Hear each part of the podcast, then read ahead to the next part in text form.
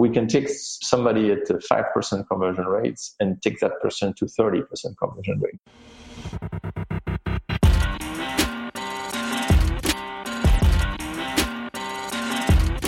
You're listening to the B2B Revenue Executive Experience, a podcast dedicated to helping executives train their sales and marketing teams to optimize growth. Whether you're looking for techniques and strategies or tools and resources, you've come to the right place. Let's accelerate your growth in three, two, one. Welcome everyone to the B2B Revenue Executive Experience. I'm your host, Chad Sanderson. All right, listeners, buckle up because we're about to jump into one of my favorite topics. If you've spent any time with me, if you listen to the podcast, you've heard this come up over and over, neuroscience and sales. And if you've been in class with me or been to workshops, you know I talk about this a lot. So want to make sure that, you know, we're taking this opportunity to talk about how important awareness is and neuroplasticity, theory of the mind. I'm a big believer that if you understand it and you're aware of it, then you have more opportunity to impact the way you perform. And so we're going to focus on theory of the mind or mentalizing as it relates to B2B sales reps, their ability to close accounts and negotiate. What really makes a great B2B salesperson from a cognitive perspective? Is it empathy or is that a myth? To help us, we have with us Nicolas Vandenberghe, who started out his career selling newspapers in the streets of Paris in high school. So for those of you that are complaining about the grind, really, we don't want to hear it. You weren't selling newspapers in the streets in Paris. He received his MBA from Stanford, has since started and sold three tech companies, and is now CEO of B2B tech startup Chili Pepper, Piper, a pioneer in buyer enablement. Nicolas, thank you for taking the time and welcome to the show. Happy to be here. Okay, so before we jump in, we always like to start with a question to help the audience connect with you as a person.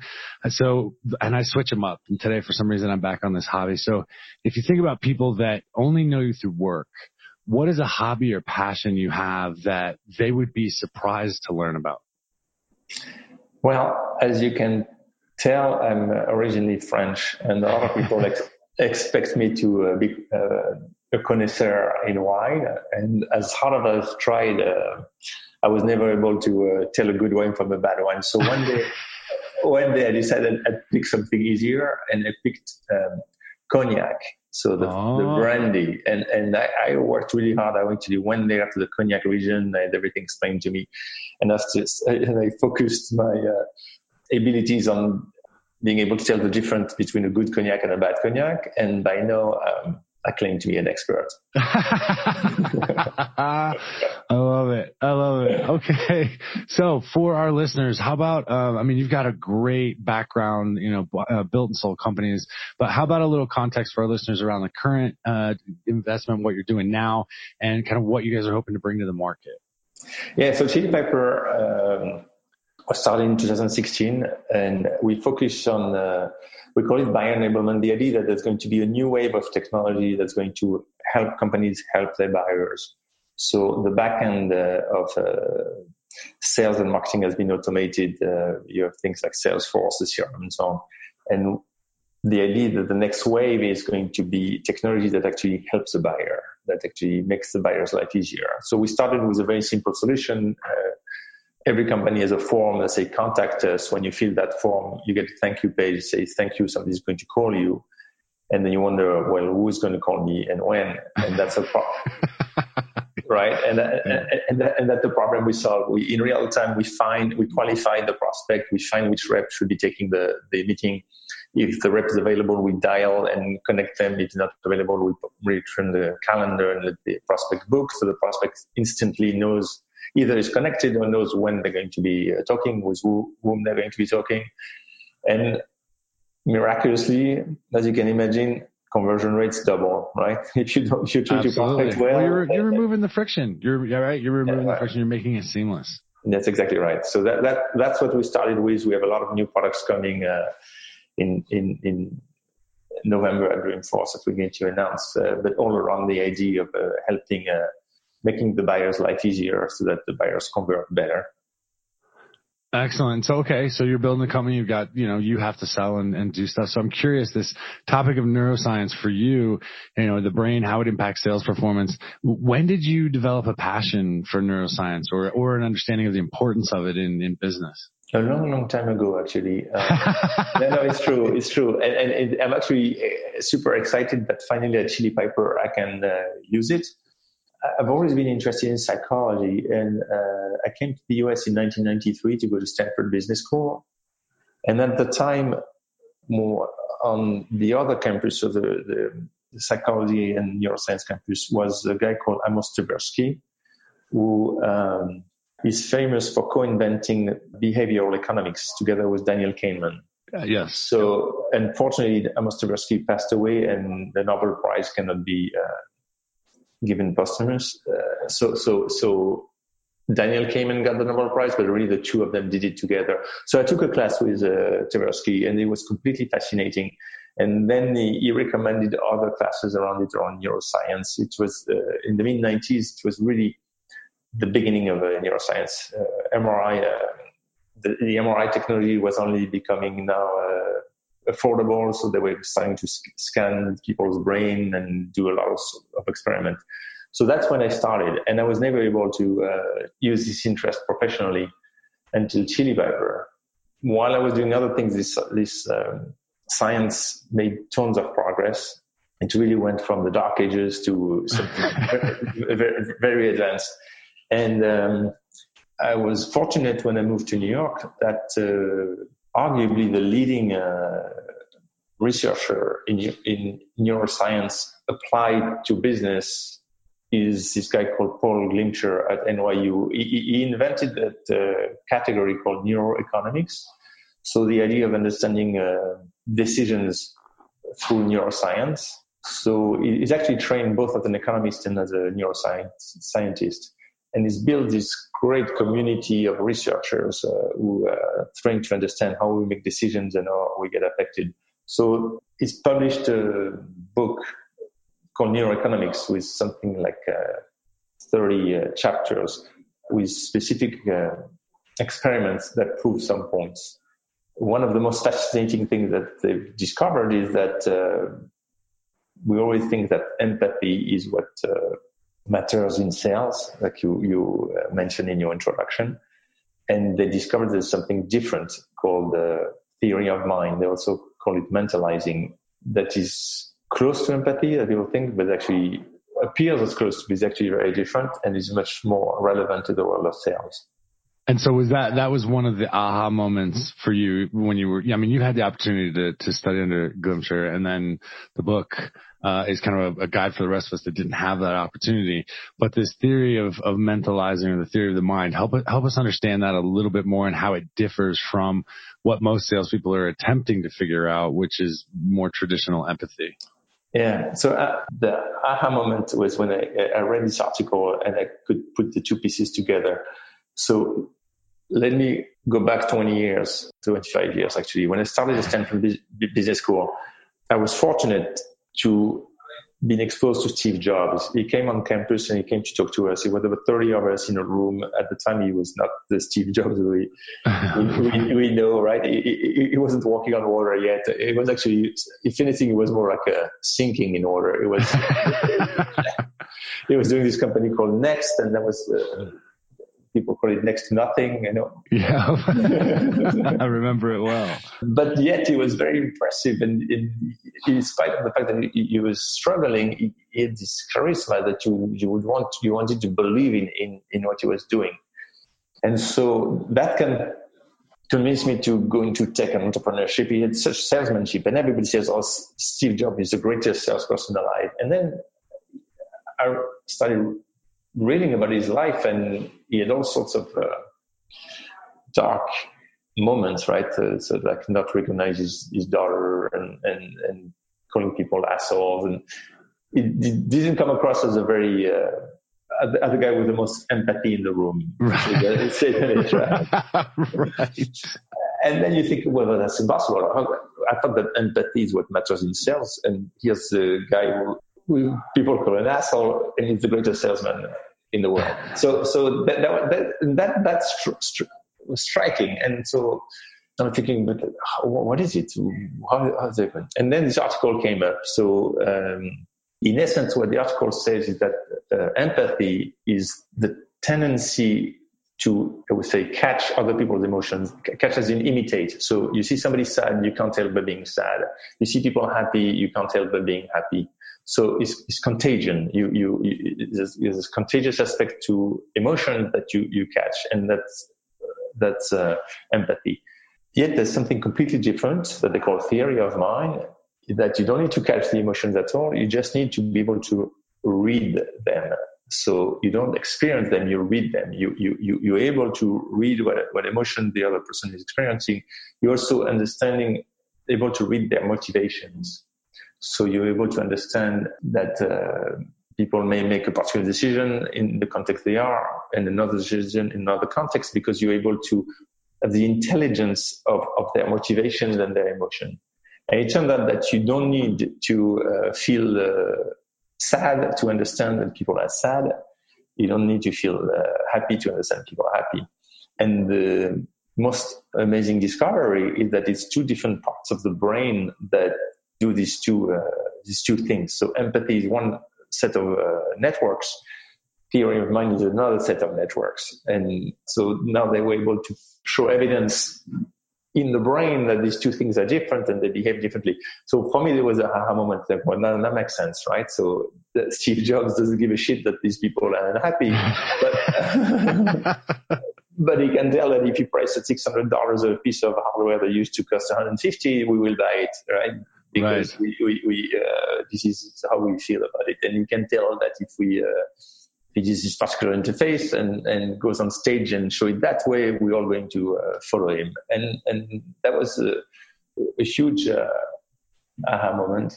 And it's surprising to me that it's not been better known because uh, once you know the theory, you see examples all around you. For example, a good example is uh, people think of salespeople as um, typically uh, extrovert, friendly, you know, like uh, socially uh, very present. And then you look at the track record of salespeople, you see all sorts of successful salespeople, and and there's no correlation between uh, being the funny guy in the room and being the you know uh, on the top top of the leaderboard.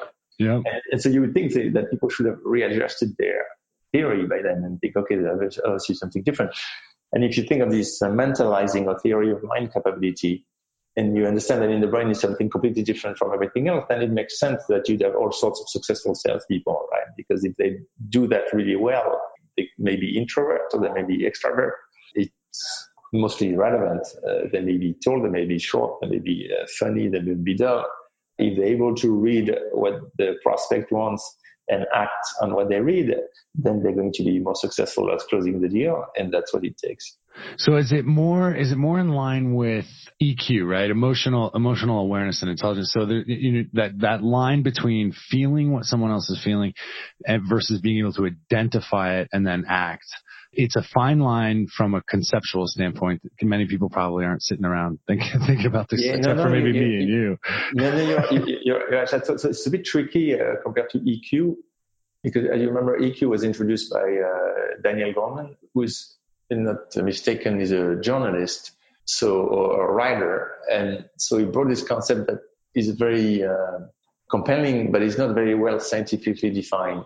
So if you go with uh, these two different capabilities, one being uh, empathy, the fact that you go through uh, this contagion of other people's emotions, and the other one, theory of mind, it's not clear what EQ is between the two and, and how uh, how it applies. I can't map it to EQ, but you can, you can, so if you think of it, you, if you see somebody like my mother-in-law, for example, she's super uh, empathetic. She, when she sees that people happy, she's happy. And you think, oh, she has a high EQ, but I'm not sure that's correct, right? What it is that she, she, she empathizes. Um, then you can take, uh, Trump, and you think, well, it doesn't seem to empathize much, but yes, right? wow, but, two extreme examples. Yeah, yep. right. I see where you're going though. well, yeah, because you can tell that he knows what to say so that people follow him, right? And and so he's reading their their mind uh, emotionally. I mean, he's obviously not throwing facts that are amazing. He says the things that are going to move people. So you, you, you, you can say, well, it's a super high emotional question because he, he used people's emotions to vote for him. Uh, well, and these are, I mean, these are concepts that, I mean, you're talking much more about the cognitive mental processing, uh, you know, a, a, a, cognitive awareness versus an emotional experience. Yeah, that's exactly right. That's I'm, exactly I'm, right. I'm, I'm cognitively aware that this person sitting across from me is not thrilled with the fact of whatever I'm presenting or that we're pitching too long or whatever it may be. And, that's different than, wow, now I, it's, a, it's affecting my mood, my energy, my approach. There's a, there's a line there. There's a boundary that if you're aware of, you can reinforce and then leverage to your advantage. That's right. Exactly. The, the, the theory of mind is much more of a cognitive skills. It has to do with emotions, but, but on the other side of emotions, on the ability to read and, and act on these emotions. Yeah. And then it, I love the, I hadn't thought of it before, but the, the concept of contagion, contagion and empathy, like that's a great way to describe it because I mean, I've seen people and I probably in my younger days was more emotionally available and, and was much more empathetic because I was contaminated a lot by the people in the room. Right. And now as I get older, I can go, okay, you're upset. I don't need to be upset. I need to recognize that you are upset or not happy, or perhaps you're ecstatic, and then make sure that I'm responding appropriately to that, but not necessarily from an emotional standpoint, more of a cognitive standpoint. Yeah, you're exactly right. We go through life uh, and we learn that, uh, especially in business, empathy can be detrimental. Right? Even when you mean well, uh, you don't need to get as affected to do uh, good. You know, you can just understand that, that there's a problem and address the problem instead of getting sad uh, sad about it. Yeah. Absolutely. Absolutely. So, okay. So when was the first time you started to apply this in businesses that, I mean, I know you, you mentioned the current venture, but when did you start to, to work on it for yourself, you know, internalize it for yourself, become aware of it, really stay aware of it and leverage it, and then in turn put it into practice, maybe in elements of your business? Yeah. So before I started Chili Piper, I ran a sales team for um, a company called LightSquare. There was a big telecom startup. And that, that's when I started, uh, trying to put it into practice, right? So, okay, so now that I know that, how, how can I uh, take advantage of it? And the two things that uh, where I found it was applicable is recruiting and training. So recruiting uh, was a big change because I thought I, uh, I don't need to hire hire people who uh, come across as friendly or anything. I need to people to to hire people who have that talent of reading basically reading his mind, you know, like right. and and so that that was a shift, and of course it was difficult to say, well, how do I find these people? How do I know they have this thing? That that's been an exploration. Um, and on the training side, then you say, okay, well now I understand that the important thing is to understand uh, the prospect's motivation. What are the implications in the sales process? Where, what does that change? And in a nutshell, what it changes is that the discovery part of the sale is the most critical part and has to be done differently. So in the past, you could just go through a, list of questions and that's how people would do it, right? Three questions. You, you a bit like a, a doctor doing a checkup. Uh, you, you, you, use marketing automation. Do you use? Uh, do you have a security tool? Okay, thank you. You qualified. Now discovery is done very differently because you you you or should be done very differently because you're really trying to understand the motivations and then you're going to act on your on your readers' motivations to help move the prospect towards uh, your product, right? Obviously, first you qualify economically that your product is good for the prospect and that it's it's a good move for the prospect.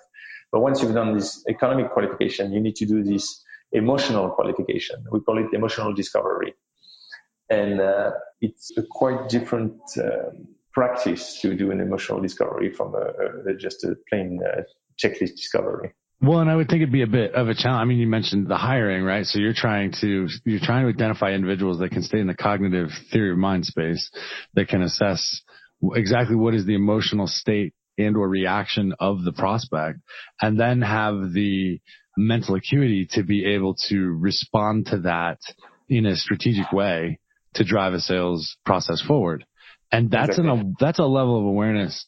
I mean, I don't, I don't mean to make my listeners hate me right now, but that's a, that's a very developed cognitive set of skills that takes practice. I mean, just, I mean, if people think about it in their lives, how do you just maintain boundaries in your life, let alone in your own head?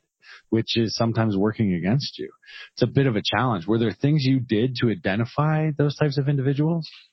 That's work in, in, in, progress, frankly. I, I, wish I had a test or put them, put them in, a, in a MRI machine and allow them to say, what did they do? Let's go, good, you're hired. But we're not there yet. So right now, what the, the best process I found is to do a role play and look at uh, how they do the discovery part of the role play. Right? So we role play a sailor, look at the discovery and okay. that that goes a long way towards uh, assessing that that capability. That's what I found. I'm certain that uh, in the following years, people will find smarter techniques and more things that are more maybe tests that you can take online. You know, the, the new, new uh, psychometrics that uh, that will be uh, correlated with theory of mind. But for now, that's what we do. But it works quite well. We, we work quite well. And then the training piece is is, is exactly what you said. It, it's it's it takes a long time, right? But it, uh, it's a positive thing when you think of it that there's there's this set of capabilities that matter and are difficult to acquire, but you know you can acquire them and you, you can make an investment and, and, go through that process, right? To learn these new these new uh, capabilities. So we uh, we do a lot of role play also in training. We do tons of coaching. We re- record our, our sales calls and and replay them afterwards and we focus heavily on that uh, emotional discovery piece, and then train ourselves and train our sales team, sales team, salespeople to improve. The other piece you mentioned is the ability to so empathy is not only what is required for salespeople, but it can also be detrimental. Oh, absolutely. Right, So you also want to make sure that, and, and the, uh, the most typical example of a detrimental empathy in sales is you get on a call, the other person is grumpy, they start uh, being negative and then you absorb this negativity and you continue negative, right? And that's the worst thing you can do, as you know, in sales. You know, if you're negative, you want to be completely uh, not oblivious, but you want to be able to to control it and keep stay positive and not get this contagion uh, into you. So that is something also that takes a lot of time uh, and experience. But and probably therapy. the level of, I mean, the level of self awareness. I and I love it. Right. I, I am completely tracking and and could not agree more with with what what you're saying. What amazes me is when we, you know, you have people that maybe don't have that level, and it does, it doesn't even matter about age or or experience. Some people develop it naturally. Some people it probably like me take a lot of bruising to get to the point where you can pull that off. But it is invaluable in the coaching scenario, which is one that I think a lot of companies have a tendency to miss. You sit down and have the tough conversations. There's going to be an emotional reaction from the person that you're trying to work with and or coach. And if you well, I'll keep going with the contagion. If you get contaminated with that as a coach, then your coaching of what you're coaching on them and the impact you're having may not necessarily be positive, which then in turn impacts the long-term revenue generation of that individual and possibly the team because they're going to go out and contaminate others. You're absolutely right. Uh, the, this concept of empathy and theory of mind also applies to uh, management and, and, and the role of a sales manager. So it's not only about how you handle a sales call, it's also how you handle uh, your coaching uh, uh, sessions. If you're going to uh, get mad, uh, you know, and, and, and start the session, your coaching session in a very bad mood, that's not going to go well. and so you're absolutely right. And you're right also that some people are more natural than others, but I think most of us, just like you, get bruises and, and struggle for a long time before we can get to an improvement. But it, it's what makes it exciting. There's something to aim for. I'll tell you what, there's some excitement I've had in my past. I wish I didn't. And if I'd, if I'd had more control over this, I probably would have had better reactions to certain things. It's an amazing concept and one that, I mean, I could spend, man, I could spend all day talking about this, but let's take it back to your business. So you've got this and now you're, you're, you're doing Chili Piper. When you started to implement this, what were some of the impacts that you saw or are seeing across the company? I mean, you mentioned higher conversion rates and better qualification, but what are you seeing in terms of is it impacting the culture of the team or the way that the team interacts or even the conversations that you're hearing inside the office? Because it does, if you're coaching and pushing this way, then it has tendency to resonate more in on the cognitive side, right? So people are a little bit more aware of the emotional turmoil that is a day to day life sometimes, and they try to try to live on the other side or the cognitive side. But I'm curious what you're seeing inside of the in Chili Piper as you do this and, and implement this. You're absolutely right. Let's start with the, the um, culture side. So the three values at Chili Piper are help, innovate, have fun. And the number one is help. And, and that's by design for the very nature. We, you know, we thought, look, you want to have a positive mindset. You want to make sure we're talking about coaching. You want to make sure that uh, we we always think of helping the other, and that's the first step in the mindset. You uh, want to spend your energy in in positive direction. So that that's uh, something we strongly encourage whenever somebody helps somebody else. We acknowledge it once a week. We have a company meeting. We always acknowledge people who have helped others. We also acknowledge people who have helped our customers. Of course, uh, we have this thing called the animal of the week because the you know, from the expression, wow, that guy or that woman is an animal, right? something. Uh, so the animal of the week, somebody who's helped help our customer or help somebody, uh, especially. So we we, we uh, very much um, try to develop a positive culture of help. And then we get into uh, more technical, uh, the more technical aspect for salespeople of teaching this theory of mind and uh, the ability to to uh, read their prospect uh, motivation. And your question was, well, what effect does it have? And I'm going to tell you, it's, it's uh, completely dramatic. So we were talking about, oh yeah, it's better conversion rates, but it's not. Uh, you a little bit better. You, you go from, so we can take somebody at 5% conversion rates and take that person to 30% conversion rates. Wow. Yeah. And, and what I'm talking about is, um, so you get an opportunity when whether inbound or outbound, and then you have to convert it to a close one, right? That conversion rate. Um, that's, that's how dramatic it is. Uh, our top people are at 30% and, you know, sometimes get entry people at 5% and we work on them. We uh, work with them uh, to to to get these skills to. Uh, so it's, it's time six. It's it's dramatic. It's not it's not a marginal effect. It, that's impressive. I mean, and so I would assume as you're as you're going through this, there are things that you know you're continuing to educate yourself on the neuroscience side of things. I'm, I'm assuming just like the, the rest of us that are into this, right? So there's yeah. always new things coming out, and and so how have you developed?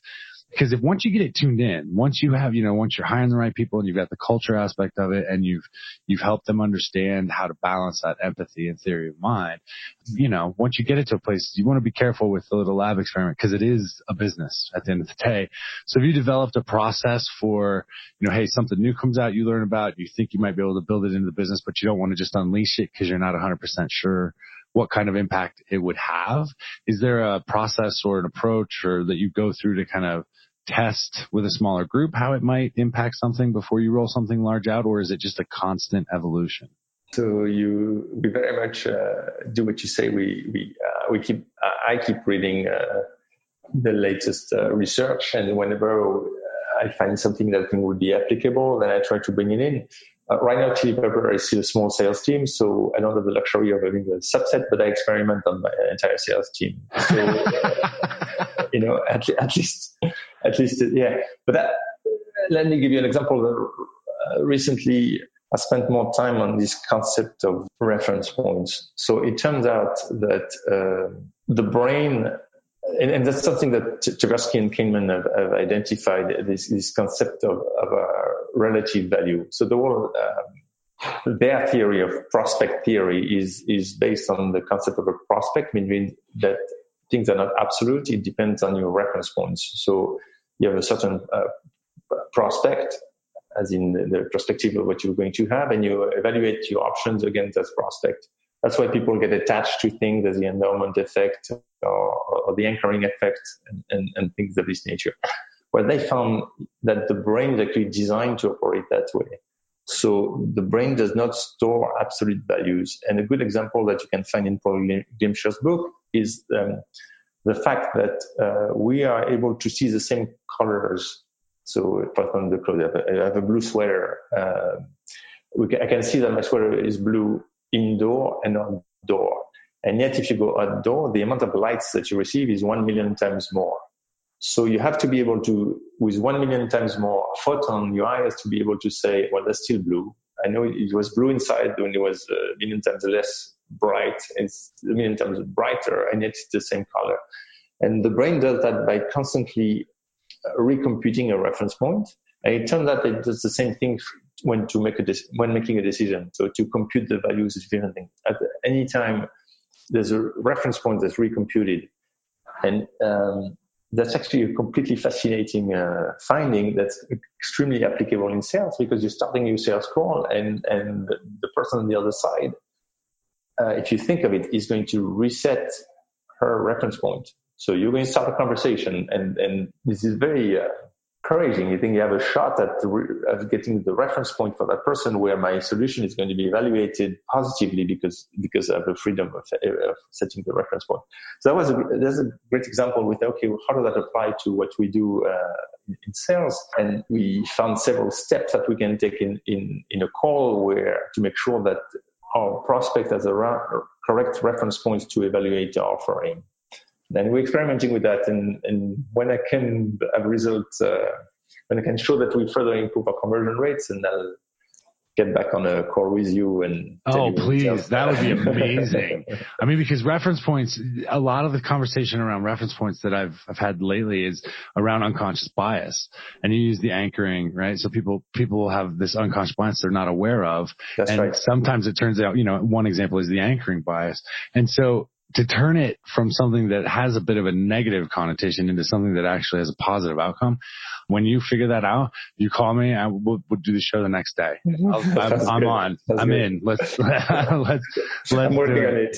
I'm working on it. Perfect. All right. So let's change direction here a little bit. I ask all of our guests kind of two standard questions toward the end of each interview. The first is simply, as a CEO, that makes you a prospect for other people, right? You're probably getting people Yeah. reaching out to you all the time. So I'm always curious to find out when somebody doesn't have a referral or a reference into you, where there's not a trusted path in, what works for you for them to capture your attention and earn the right to that 15 minutes or 20 minutes on your calendar? So I think what works is uh, back to the fundamentals. I, I do find myself uh, uh, answering emails, uh, unsolicited emails, and actually engaging. And uh, it's a very simple reason: is because my company needs it, right? they, they they come up with something that is yes, that's relevant to me. Uh, I that's a need. I found that uh, you know people who tell me, oh, I see you've been to Stanford. Uh, I've been to Stanford also, or I see you from Paris, or you wrote a book. I wrote a book. That makes no difference to me. I mean, you know, I, I'm at work. I'm, have a, a job to do to run a company, and I don't care that you uh, that you liked my blog post. You know, what I care, uh, what I care is that, that you have something that actually uh, my company needs, and I'm going to engage with. So the number one uh, recommendation I have is you have to. The, the first thing is economic value, right? We talked earlier about emotional value, motivation, but the number one criteria is economic value. Is it something that my company at this stage is likely to need or is likely to be good? And if it is, just explain to me how and why. So, like recent, recently, uh, I got in touch. Good example. Uh, a recruiter reached out to me and he said, uh, "I can help you with your search for executives." It was just the right time. Uh, we want to hire a chief marketing officer right now he explained to me how he was the right person to help me do that, and boom, I engaged with, with, with that person. And I will do that for software products, for other services.